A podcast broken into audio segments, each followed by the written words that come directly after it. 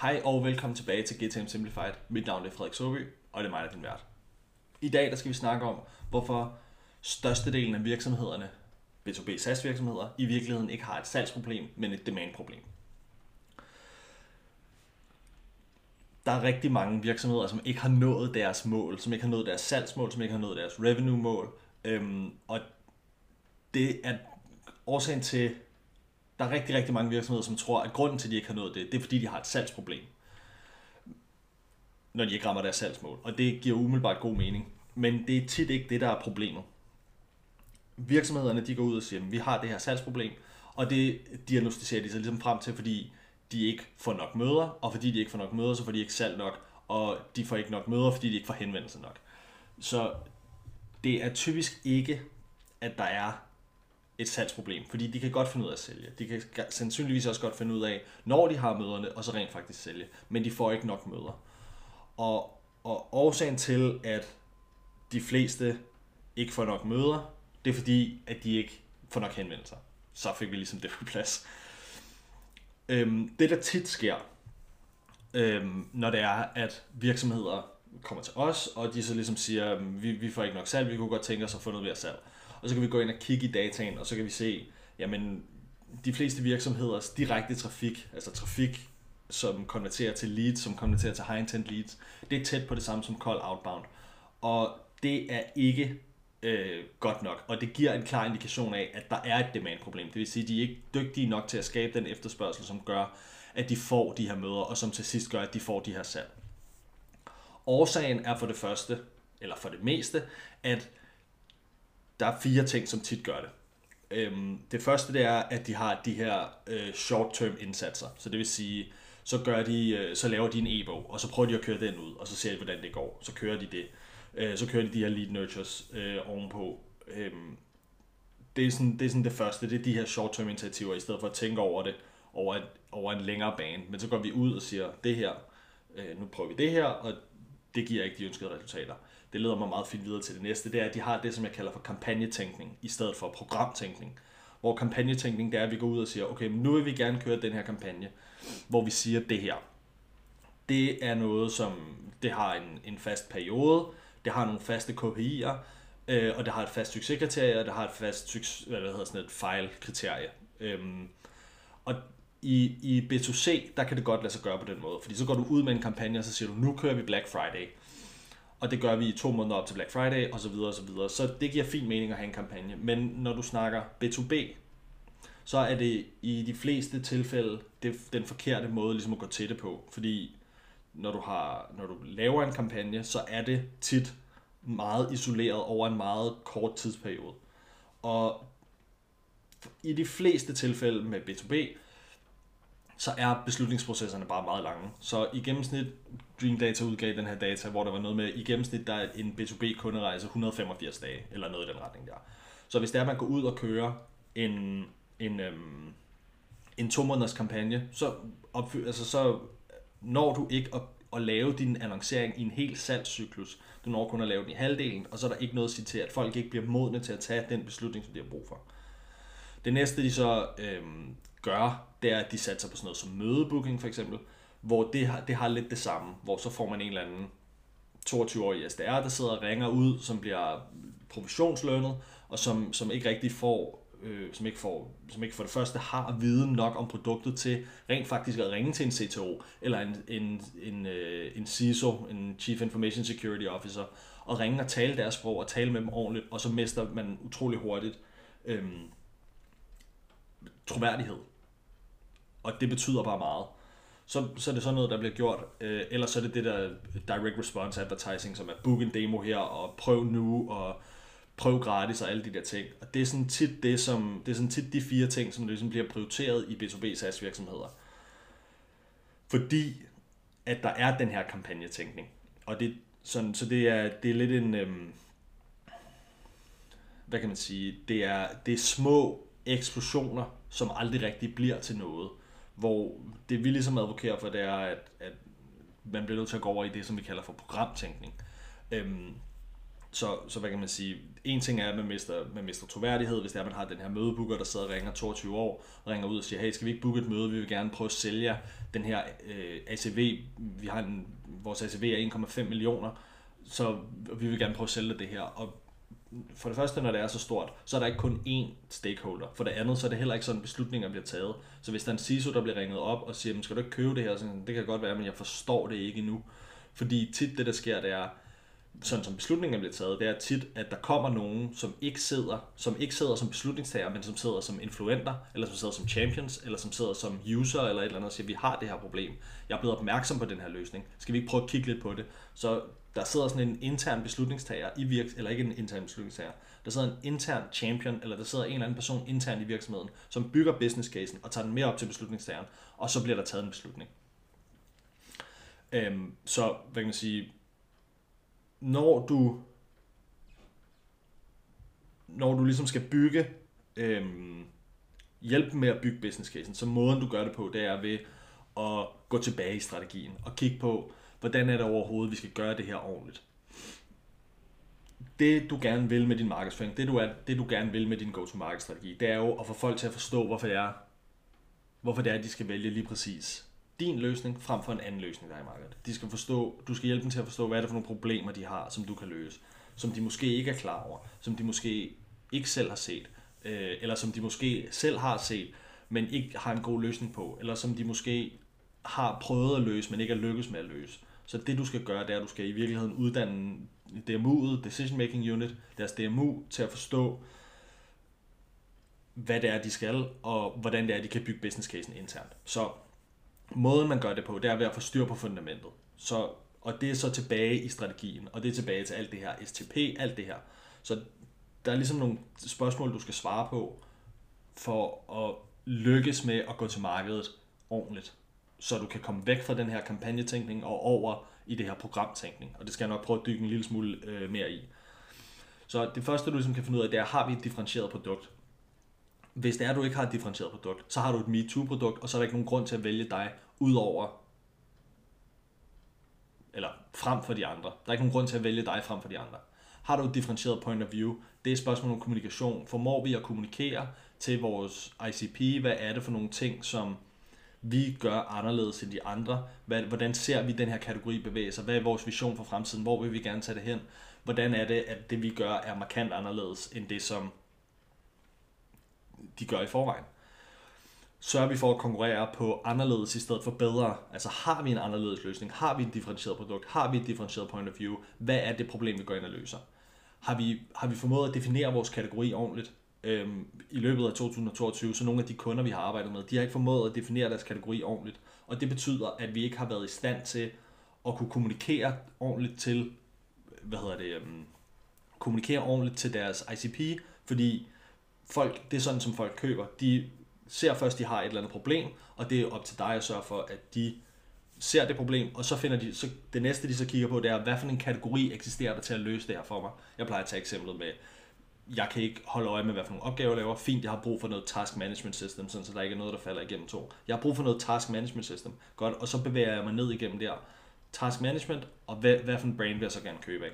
Så har du formået at definere din kategori ordentligt? Har du sagt, vi er, for vores vedkommende, vi er revenue partners for eksempel. Vi er ikke et marketinggruppe, vi er revenue partners. Eller vi er en employee engagement app. Eller vi er, hvad det nu kan være. Så har vi fået defineret vores kategori ordentligt enten det, eller har vi fået skabt vores egen. Det kan også godt være, at man ikke passer ind i en af de eksisterende kategorier, der er, og så går man ud og laver sin egen.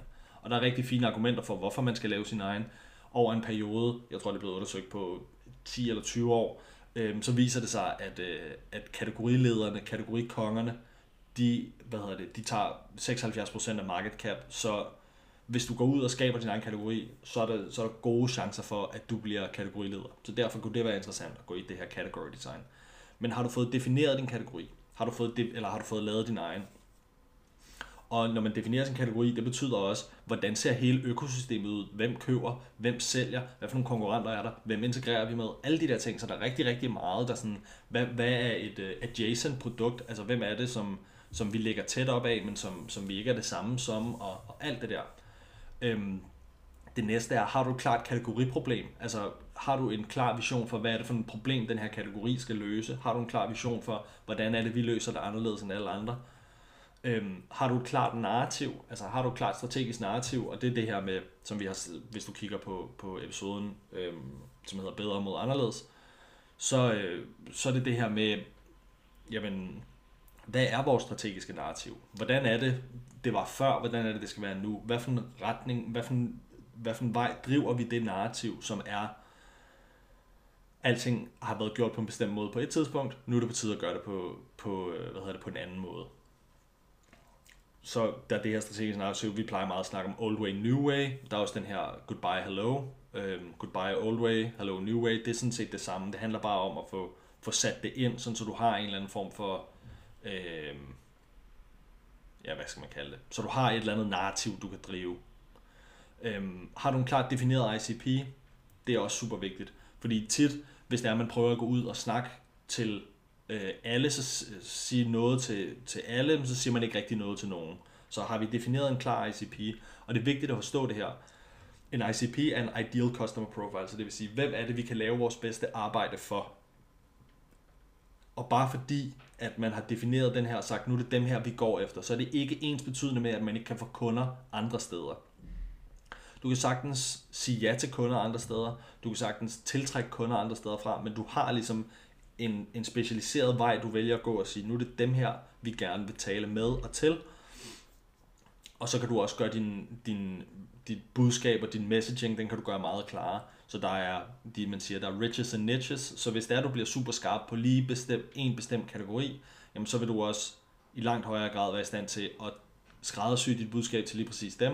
Og så kommer du til at være mere relevant for dem, og så kommer dit budskab til at resonere bedre hos dem. Du kommer til at kunne genkende deres problemer bedre, du kommer til at kunne artikulere deres problemer bedre. Så at få defineret sin ICP, det er sindssygt vigtigt. Det næste er så sådan noget helt klassisk marketingstrategi. Har du styr på dine fire P'er? Promotion, price, place, product. Har du styr på det? Hvor skal du promovere dig henne? Eller hvordan skal, hvordan skal vi promovere os? Det er budskabet. Place, hvor skal vi promovere det hen? Altså hvor skal vi markedsføre os hen? Er det LinkedIn? Er det TikTok? Er det, er det outdoor? Er det i aviser? Eller hvad, hvor kan det nu være hen? Øh, price, er der styr på prisen? Er prisen konkurrencedygtig? Er, den, er det noget, de gider at betale for? Kan, man, kan, man, kan dem, som skal købe det, se værdien for den pris? Og så til sidst produktet. Er der styr på produktet? Har du styr på din, på din produktpositionering? Har du styr på, hvad det skal indeholde? Har du styr på alle de her ting, der går ned i? Har du styr på funktionerne? Har du styr på features? Har du styr på benefits? Har du styr på alt det der pains, gains, alle de der ting? Så har du ligesom fået bygget en strategi op omkring dit, dit P, dit, dit product, øh, og indeholder det det, det skal, eller indeholder det for meget, eller indeholder det for lidt?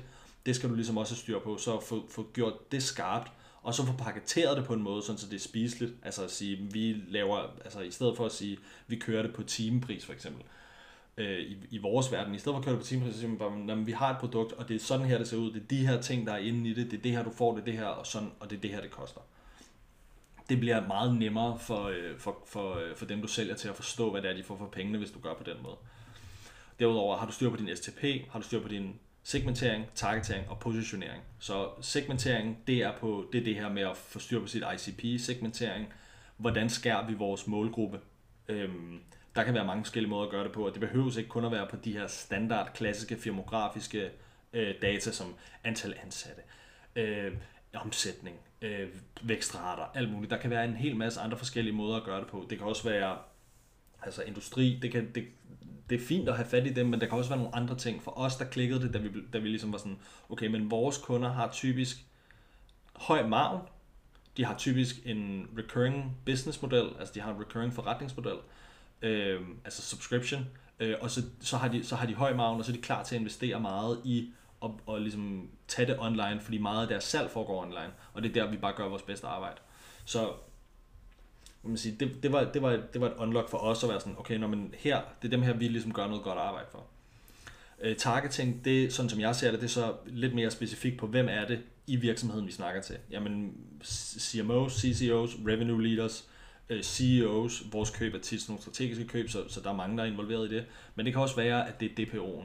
Det kan også godt være, at du taler til marketing manageren eller brand manageren, eller på grund af, at de har deres budget er tilpas stort til, at de kan købe din løsning, eller hvordan det nu er. Så targetering, Hvem er det, vi målretter os mod inde i virksomheden? Hvem er DMU'et? Hvem er influenterne? Hvem er gatekeepersne? Hvem er, øh, hvem er køberne? Hvem er brugerne? Alle de der ting. Så hvordan, hvordan er øh, targeteringen inde i det her? Hvordan målretter du? Hvem er det, du skal tale til inde i hver virksomhed? Og så positionering til sidst, det er, jo, det er jo, hvordan står vi i forhold til de andre, så man skal sætte sig selv i kontekst til et eller andet. Mennesker forstår ting, i, sådan, når ting står i kontekst til noget.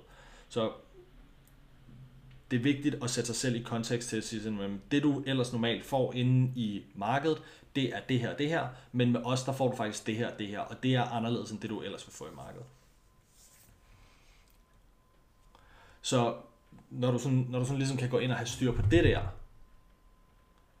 så begynder du at have øh, noget, der minder om, om en strategi, og så begynder du at kunne komme væk fra kampagnetænkning mod programtænkning. Og det vil jeg gerne lige gå en lille smule dybere med.